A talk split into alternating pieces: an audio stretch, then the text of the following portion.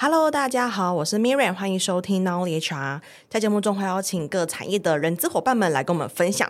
那今天的来宾呢，会邀请他是因为当初我在小周末听到他的自我介绍，我觉得哇，好特别哦，就是他是跟工会很 close 的 HR，然后说哇，我一定要好好来找时间请教一下这位前辈。那他叫 Bly，然后他是小周末里面的伙伴。那我们先请 Bly 跟大家做一下简单的自我介绍。OK，大家好，我是 Blake。我参与人资小周末，今年已经是第十年的时间，那非常有这个荣幸。其实我到台北来工作之后，我目前的公司也是担任十年。就很巧的是，我在进入这间公司之前，第一次参与人资小周末的活动，所以我等于是先认识了小周末，才进入到这个首善之都，从事我的人资职涯。所以今年也有这个缘分可以参加 Miriam 的节目。哇哦，那好奇就是你这个份工作一做做十年，那这是第一份 HR 工作吗？还是说，其实在这份工作以前，换言之，接触小周末以前就有 HR 的经历呢？我在进入小周末之前，其实是在基隆工作的。那我是担任一个 Full Function HR。那那时候我的产业比较特别，我是在基隆港港区里面一个货柜码头物流公司。物流公司是的，所以。基本上在码头里面的世界跟码头外真的是完全不一样。它算是海运吗？是海运，货柜的，oh. 有那种二十 two 的、四十 two 的货柜。那基本上，因为基隆港是整个台湾进口贸易的重镇，嗯，所有在台北都会区这边需要用到的进口物资，如果基本上都会从基隆港进来，胜过台北港。是对，因为基隆港有它天然两港的特质。是对，哇，所以那好奇你在基隆港的那个海运公司做 HR 做 full function，大概是从事多久的时间？就是如果以因为你这份工作十年嘛，那如果再加上那一份的话，嗯、大概加起来是多长的时间？加起来十一年，我在前东家就服务一年的时间。嗯，对，了解。那好奇你当初会选择人资工作的原因是什么呢？就是等于你一出社会就是做 HR 了。我一出社会其实不是做 HR，哦，我一出社会其实做 PM，但我 PM 做半年之后就发现哦，真的不适合我，因为我毕业的时候是二零一零年，可是因为是男生有兵役的关系，我真正回到社会的时候是二零一一了，那个时候非常惨，就是所谓的后金融海啸的时期，嗯，我想他经历过那一段阶段的很多七年级生。其实从这几年间都在 PTT 等论坛上面都说啊，七年级真是最倒霉的一代，在求学的期间遇到九二一，然后一进入大学的时候步入少子化，是，然后后来又雷曼兄弟倒闭、金融海啸，然后整个亚洲的这个经济状况往下走，那一直到就刚好我们步入社会的时候，那时候整个起薪就是出现二十二 K 这样的状况。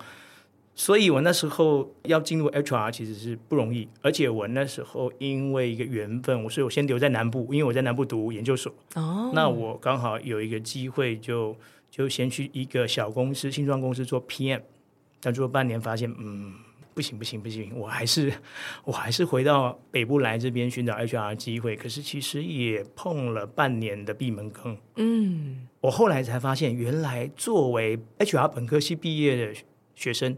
最好第一份就找 HR，你如果第一份没找 HR，你后面要再回到 HR，人家会觉得哎奇怪，你为什么不第一份工作就找 HR？是对，那这个也许等一下有机会我也可以分享是怎么怎么样造成这样子。所以听起来你的研究所就是跟人资领域相关的一个就是学科。对，我的硕士是在高师大读的，那我的硕研究所叫做人力与知识管理研究所。我们这研究所比较特别，它除了讲 HR 的议题，它也专注 KM 哦，就是管理的部分。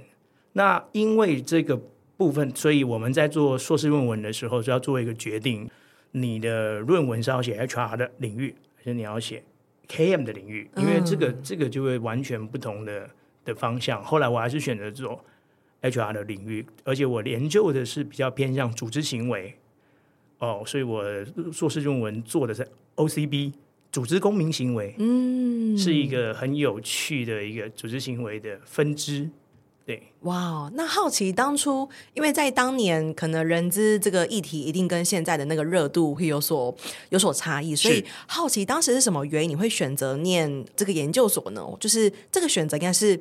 不能算是一个热门的选择，对吧？没错，其实我在大三的时候，我大学读的是幼儿教育，呃，前面我讲到我们遇到少子化的状况，所以在那个时候就知道说，我如果离开了学校之后，要真的留在教育现场，我我会面对一个我的客群，我服务的对象学生越来越少，哦，家长越来越多，然后我们又不是所谓的公费生，所以遇到学经历都已经不像我过去那样子的家长的指教的时候，说真的，留在教育现场的伙伴们是很辛苦的，嗯，那加上现在的小朋友不像以前。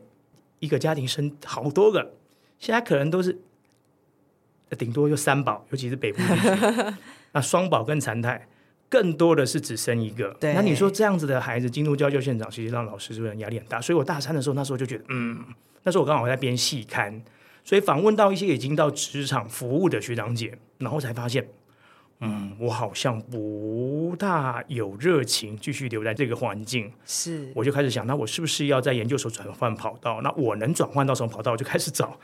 那时候研究所相关，那我就因为我社团的关系，我在大学参加服务性社团，所以有很多新社社团招人博览会，或是有一些活动需要做活动甄选，所以那时候会有一些学弟妹来参与甄选的时候，我就担任那个面试官。哦，我就因为这个机缘知道说，哦。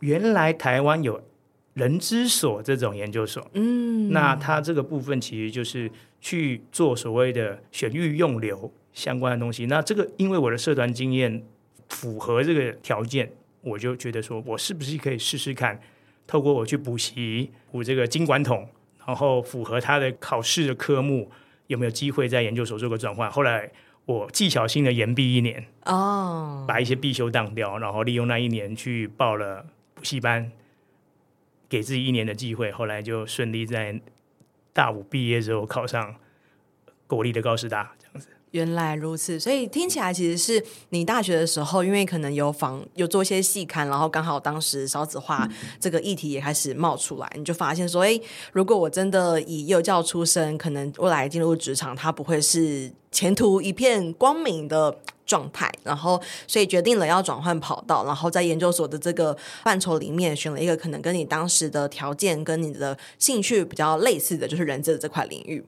哇，那当时你做这个决定的时候，你会很紧张或焦虑吗？因为等于说，等于是像现在。我们要想一下现在什么冷门的职位，例如咏唱师好了，嗯、对，可能大家就说啊，这工作真的以后会有工作吗？或这工作以后真能赚钱吗？可能在十年前，大家对 HR 也是这样子，就很纳闷，大家就说，哎，啊人资不就发薪水吗？或者什么的，所以当你会有这样子的一个紧张或焦虑吗？我那时候其实是很期待，因为我那时候第一个就是看到中央大学人力资源管理研究所。第二个看到的，那时候其实有用 Google 了。第二个看到的是中山大学人资所，哇！我看到这两个所的那个毕业的那个流向，都觉得哇，前途一片光明。所以我自己就会觉得，我一定要努力，我一定要进入 HR 的领域。哦、反而是我身边的人对我很担心。对，如果说我应该也很担心，在当年，对我身边的人主要的担心会来自于说，哎，Bry，你是读幼教的，你就算有报补习班。啊，人资所那么好考哦，真的大家会很担心，包括我的家长、家人也是一样，他们都会觉得说我是不是在做梦？嗯，而且不瞒您说哦，我技巧性的延毕一年大五，照理说我应该都闷在图书馆啊，都在宿舍或补习班。我跟你讲，我大五还回去玩社团，我大五还回去玩社团，然后玩到比我大的学长姐已经毕业了，然后回来社团活动托人带话跟我说：“哎，你去跟布莱讲一下。”他要他真的要考试吗？怎么上学期看他还在弄社团，还可以还去还去参加那个晚会的演出？他不是过完年之后就要开始考研究所了吗？他这样子考得上吗？哇，wow, 听起来是一个很坚定的决定呢，在你的当时的一个情况来说，因为如果以当时来说，就是大家会觉得说，哎，师范就是师院出来就是哦顺顺利利，然后当老师就是一个铁饭碗，可是你却选择了一个很出乎当时的不能说热门主流的一个选择，对，所以是还蛮意外的。那你后来选择就是进入到 HR 这边之后，跟你实际在学校的那个想象是一样的吗？我认为是一样的。而且他那个一样是说，我自己本身很喜欢看漫画，也喜欢看小说，然后我知道有人的地方就有江湖，那也得力于我在学生时代的时候参与很多社团活动，那也在学校也算是一个学生领袖啦，因为我在大学的时候已经有当到校务会议的学生代表了，甚至也选过学生会长，虽然落选了。但是我发现那一些经验都是在跟学校里面的玩社团的人相处。嗯，那其实玩社团的人都有一些特质，例如说他会是这一个性质的社团里面的意见领袖。例如说吉他社社长，他肯定就是这个学校里面弹吉他弹得不错的。例如说辩论社社长，他一定就是对这个领域的翘楚嘛，才会在学校里面当社长。那那时候他是学生会的干部，你就必须要去跟这一些各个不同类型的社团领袖沟通。他们可能需要借场地，因为我那时候在学生会担任的是器材长。嗯、器材长哇，其实我后来发现很忙很忙，因为其实大家需要活动器材，最多就是要找器材长调度。而且因为大家的时间有时候会 K 在一起，那怎么调度这些器材就变成我社团会抢来抢去哦。我说哎，如果同一天，哎，为什么你要先借他不借我？那为什么这个场地优先给他，不优先给我？那这个东西就是一个调和顶耐啦。你怎么样去跟不同的社团沟通？那把有限的场地跟器材做活动上最好的调度，才不会哪边都被骂这样子。嗯，所以我经历这一些之后，后来走进人之食物的时候，就发现，嗯，其实还蛮好玩的。因为人资最难是做横向沟通，嗯，各部门的。要求用人单位会有不同的需求，那人资必须汇总起来向上。那其实，在校园也是一样啊。做学生会干部，你把各社团的声音弄好之后，你还是要跟学务长报告啊。嗯，学生活动中心或者是课外活动组那边，那其实。异曲同工啊，我认为是一样的。认同认同，因为我小时候也很喜欢玩社团，嗯、对，然后真的就是那个沟通的复杂程度吗，就是可能很小的事情，或者是很大的事情，然后有时候是服务性质的，有时候又是要去解决或者是要去裁决的一些性质，所以我觉得确实还蛮像的。那也好奇这一路以来这十一年的时间，就是你都一直在人资这个领域，就是你明明有很多的。选择或是武器。举例来说，你是幼教出身，然后你也有人资跟 KM 研究所的经验，然后你有做过 PM。换言之，你中途其实你随时可以选择，甚至往 PM 或是往 KM 去走都可以。所以好奇你一直在人资领域深耕的原因是什么？是什么原因让你就是什么样的热情吗？或是让你很享受的地方，让你支撑在这个地方持续的贡献？其实，在人资领域，大部分的人都会说选育用留，或是用方选来切。那最常见的就是招募，或者是训练发展，或者是说 CMB 或者 ER 这一些。那其实我在刚入门的时候，不应该说进入江湖的时候，很多前辈就会说：“哦，这个人资的职涯，你可能要花上十年到十五年，你才可以把整个方选都经历了一遍。那接下来可能才能向上走到这个人资主管这个位置。”然后那时候我就觉得说，哇，真的是这样吗？真的是这样吗？或者是说，他说，哦，你要到一个大的组织里面，因为大的公司才会有这些方方面面一方选分的人资 team、HR team。嗯、你在一个中小企业，你可能就是一两个 HR，你就要 full 方选打天下了。嗯，那你更遑论说到后来有一些 BP 这种角色，那可能要到跨国公司才会有这样子的那个职务的安排。嗯，可是其实我那时候看了一些。人资学习型组织对于人资职涯的规划，我就觉得，嗯，我还是要专注在这个领域，因为我觉得这个东西就回到是说，因为我第一份工作不是 HR，嗯，就是因为第一份工作那个经验让我差一点，真的一脚进不来这个圈子，所以我重新再回到这个圈子之后，我格外珍惜，那我也把握在这个职涯里面能够有任何历练的机会，所以有契机来，我就认真思考。正向的想说，我能够怎么样去去从中得到历练，然后淬炼出自己的能力跟特质。哇哦，那其实你也可以说走就走，或者是 就是有很多不同的选择啊。就是你坚持留在这边的原因是什么？其实我在组织里面，我现在的组织我不是 HR，甚至是说我进入到我现在这个组织当了 HR 一年半的时候，我就因为一些原因离开了 HR 的位置。哦。所以，我其实是在当了 HR，只要加前一份东家，我当了两年半之后，我在名目上我就不是 HR 了，我的职务、我的单位就不是人资，也不是人资人资专员这些职称，我被挪去做公关。那为什么说我还是个 HR？就是我后来因缘际会也变成工会干部，可是我透过成为工会干部来进行一个全台湾很少人做的一件事情，叫做人之逆向工程。嗯，同样的一件事情，我以前是人资角色的时候，在内部提案，组织不理你，人微言轻啊，你从一个 HR member 提一些意见。他会说啊，到到可能到组长那一层就就就啊，不要不要提啊，你这个太难了。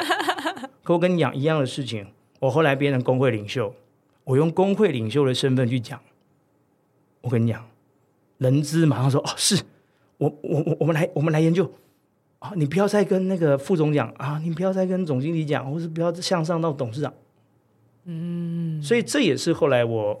我把这个经验拿到人人资协会去做一个发表的时候，人资协会觉得非常非常有趣。没错，因为在我服务的公司的那个企业的体制，你如果要做所谓的制度上的改变，嗯，工会理事长会比人资有用，有用非常多，啊、真的。对，所以我等于是这十年来后来的很多 HR 的实务体验是逆练，像逆练九阴真经那样子。练出来，所以我称之为这叫人资逆向工程。嗯，那我想要再多问一题是：如果在两年半之后，这边都是比较偏 PR 的一个，嗯、就原本的工作位置比较偏 PR，那你会想要再回到人资这个角色里面吗？就他的可能 title 就是 HR 这个角色里面吗？其实我曾经有被高层询问过这个问题，因为他不晓得你在聚在工会提案了吗？欸、没有他。他可能是不知道怎么样的管道知道我当初被离开 HR 的原因，那他觉得有点可惜。那他也知道我的我的背景跟所学，那他就曾经找我去说，如果我想回 HR，他可以帮忙。可是我断然拒绝，我就是回答这位高层说，我已经接受到民主的付托，会员们用。民主的方式，把他们的想要改变组织的期望落在我肩上。嗯，我认为在我担任理事长任期的期间内，千万不千万不要再把我调回去。异动，对，调回去 HR，因为我觉得台湾的劳资环境毕竟跟欧美不一样，有的时候大家的那个框架仍然是在的。而且我觉得我在工会这边做所谓的人资逆向工程，其实也做得不错。对。我常常笑说，这个我在工会做了两任理事长，那到底证明了什么？就是证明我在人资是有专业的，就是这样。嗯，哇，很特别耶。那我好奇就是，好，这像我们我们下一集会聊到，所以我的好奇是，就是你当初。加入工会的那个目的，就是已经很明确知道，说是为了要达到 HR 不能达到的事情嘛。举例，想刚你的有一个体悟是：哦，我今天是一个 HR member，我提案根本就会被挡下来。可是我发现，哦，工会的可能 leader 提出来，可能一样的事情，但他就不会被挡。所以，你能够加入的那个起心动念，就是这样子的一个情境吗？完全不是，完全不是，因为我们我们的公司以前是国营企业，后来民营化了。所以它会伴随着以前国营时代的工会编制，嗯，所以我们很有趣哦。那时候我进去的时候是 HR on board，on board 之后就跟你写一些基本资料，然后里面就有一张很特别，叫工会入会申请书，嗯，然后我就问那个 HR partner，因为我们都是都是 HR 嘛，只是我比较菜，他比较资深，我就跟他说，哎，这是这个是工会入会申请表吗？他说对啊，我说我我我是在当 HR 的，他说对啊，那。那我可以加入工会？他说：“对啊。”你知道那一刻起，我整个是颠覆我我自己对于工会的想象，因为我自己学到的教育或者是一个社会的刻板的印象，就会觉得 HR 对哦，HR 工会这是是这个这个是这个是不可以放在同一个同一个就是思考范畴中的。呃，因为我读过很多个案，读过很多故事，OK。那所以那时候，当我能加入工会的时候，我也是一个非常惊讶的。而且我还真的在那个时候是 HR 跟过去的工会领袖有一些接触，我也是完全被工会领袖震撼教育，哦、那个霸气哇，那个对对 HR 那种我要怎么讲？不能说应该说先声夺人的气势，我也是有经历过的。嗯，当我是个小 HR 的时候，所以一开始我对工会的想象就是说，哦，工会好可怕，哦，工会的干部都是哦很霸气这样子。哇，所以目前听到的是，就是你会一直持续在工会的，就是 leader 这个角色上持续奋斗，因为大家有很多的期望都依附在你身上。对，可是我快卸任了，嗯，我快卸任了，我我应该就是今年十二月一定会卸任了，嗯，必然得卸任，因为法规规定，工会理事长最多就是得连任一次，嗯，所以当晚最多。八年的时间，就你一定要离开，一定要离开，嗯，顶多就是继续留在理事会当理事。哇哦，那我也会蛮好奇，如果你可能接下来对于可能您十二月就要离开，那你接下来对自己的职涯有哪一些的，就是想法或是规划呢？我接下来的职涯规划，目前其实在上个月就宣布了，哦，我要参选我现在服务的公司的劳工董事。嗯，很有趣的事情是我们这个公司有。政府的持股，所以我们政府是大股东，会派五个董事在董事会。那其中的一席的董事会是由劳工里面去找代表人去成为这位董事。那目前我们的大股东就决定这一席要由所有的组织里面的工会，所有工会哦，我们目有四个工会，四个工会一起办一场选举，联合办一场选举。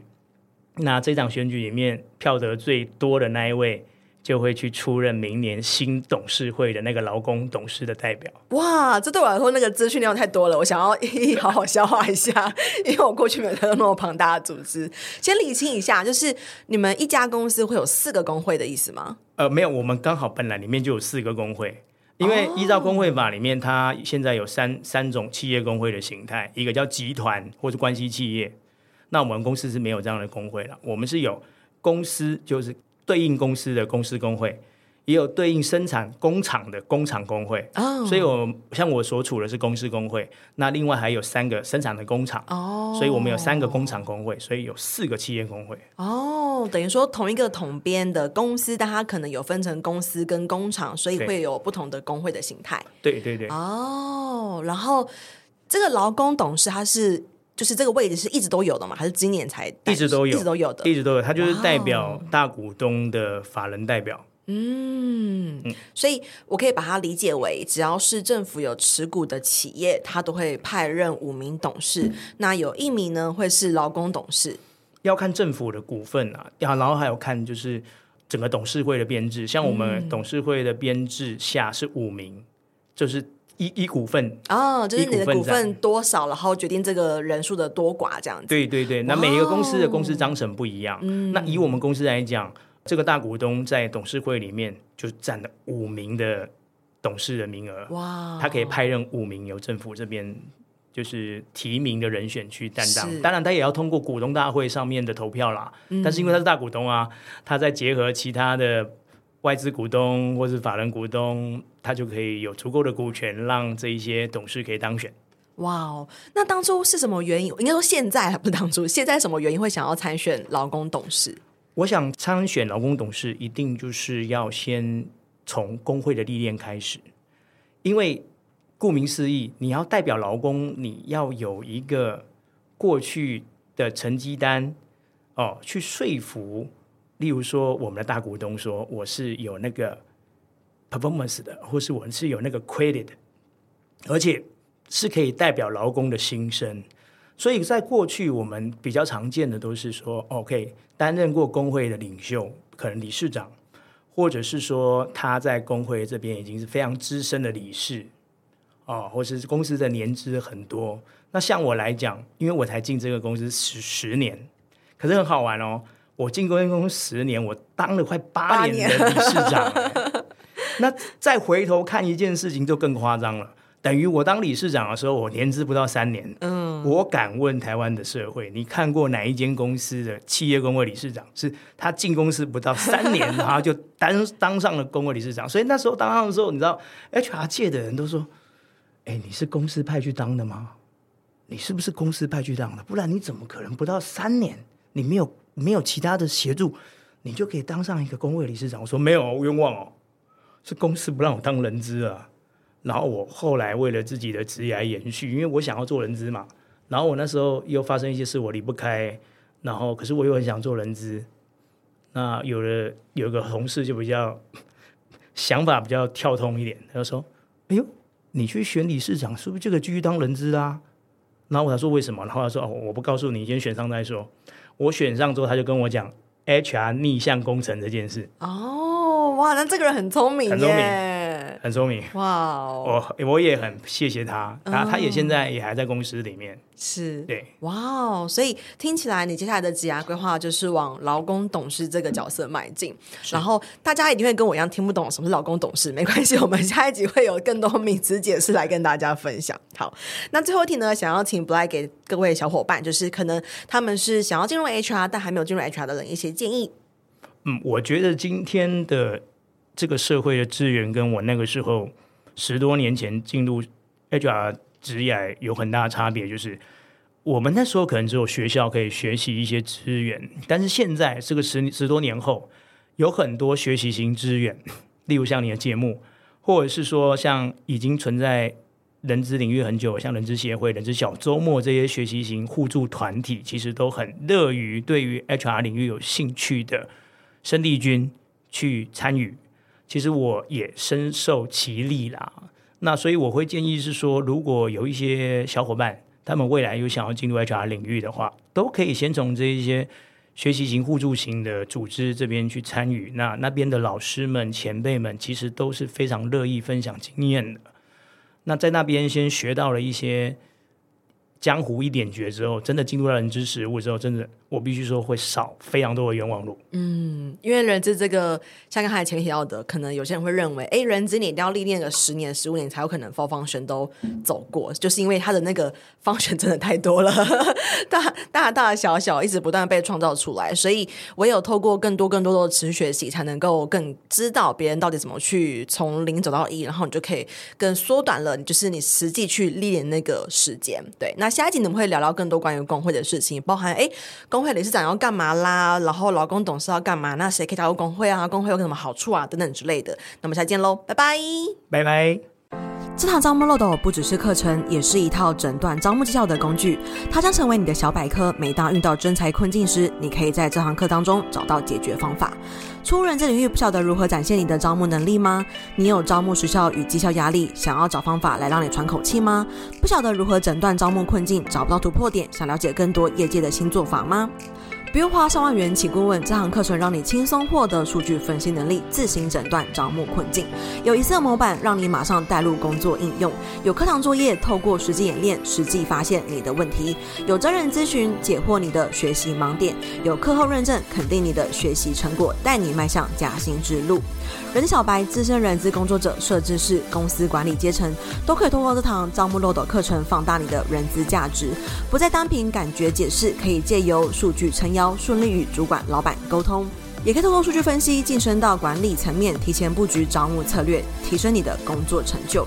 我是 Miriam，掌握招募漏斗数据思维，让我在转职时加薪幅度高达六成。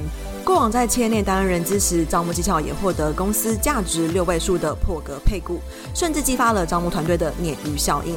我现在是一位人讲师，也是一位做好企业的人资顾问，辅导将近二十多家的企业，招募绩效都大有改善。主动应征履历量增加了百分之四十，到谈率高于百分之八十五，报道率甚至突破百分之九十五。我在二零二一年开设了第一堂招募漏斗的课程，最近已经累积了一千名的学员，课程获得将近四点八颗星的好评，众多学员因为招募漏斗成功加薪。经过两年的时间淬炼，收集了学员的学习问题与反馈。二零二三年，我大幅更新了招募漏斗课程，将内容全面升级。